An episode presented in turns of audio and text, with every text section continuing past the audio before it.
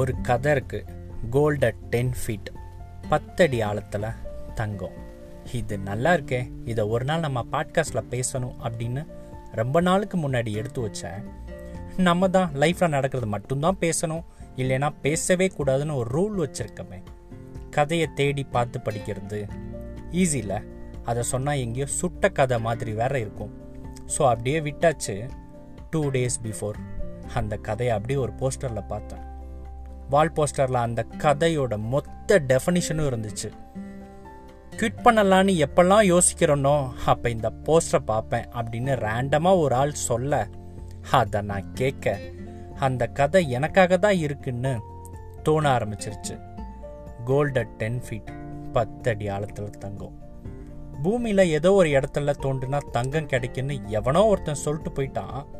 இவனும் அதை நம்பி தோண்ட ஆரம்பித்தான் கல் பாறை எல்லாம் தோண்டி ஒரு மாதிரி டயர்டானது தான் மிச்சம். ஊரில் எல்லாம் கேட்டாங்க என்னடா பண்ணுறன்னு இவனும் சொன்னா ஓன்னு சிரிச்சாங்க. கேலி பண்ணாங்க. ஆனால் இவன் நம்பிக்கையை விடலை. ஒரு அடி ரெண்டு அடி ஆச்சு.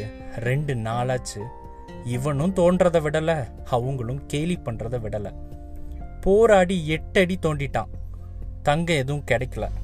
வெறுப்பில் கடப்பாறை தூக்கி போட்டு போயிட்டான். ரொம்ப நாளுக்கு அப்புறம் இன்னொருத்தன் அந்த சைடு வந்தான். என்னடா இவ்வளோ பெரிய குழி இருக்குன்னு கேட்டான். ஊர் ஜனங்களும் சொன்னாங்க. இவன் மறுபடியும் தோண்ட ஆரம்பித்தான் எட்டு அடி ஒன்பது அடி ஆச்சு ஒன்பது பத்தாச்சு.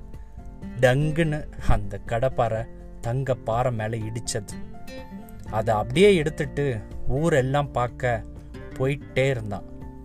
எட்டு அடி தோண்டின உனக்கு இன்னும் ரெண்டு அடி தோண்டணும்னு தோணலை பத்தியா? எப்பெல்லாம் ஒரு மாதிரி என்ன வாழ்க்கடா அது அப்படின்னு யோசிக்கிறப்பெல்லாம் இந்த கதை ஞாபகம் வரும். வழக்கம் போல் டூ டேஸ் ரெஸ்ட் எடுத்துட்டு ஜங்க் எல்லாம் ஆசை தீர சாப்பிட்டு மறுபடியும் டயட்டை ஒரு மாதம் ஃபாலோ பண்ணுற மாதிரி நீ நினைக்கிறத அடைய இதெல்லாம் பத்தாது. ரெஸ்டடு கிவ் அப் பண்ணாத. ஃப்ரீயாக விடு ஆனால் ப்ராசஸை விடாத. சும்மா கூட இரு ஆனால் போதுன்னு முடிவு பண்ணாத. Gold at ten feet Until next time, Vishal.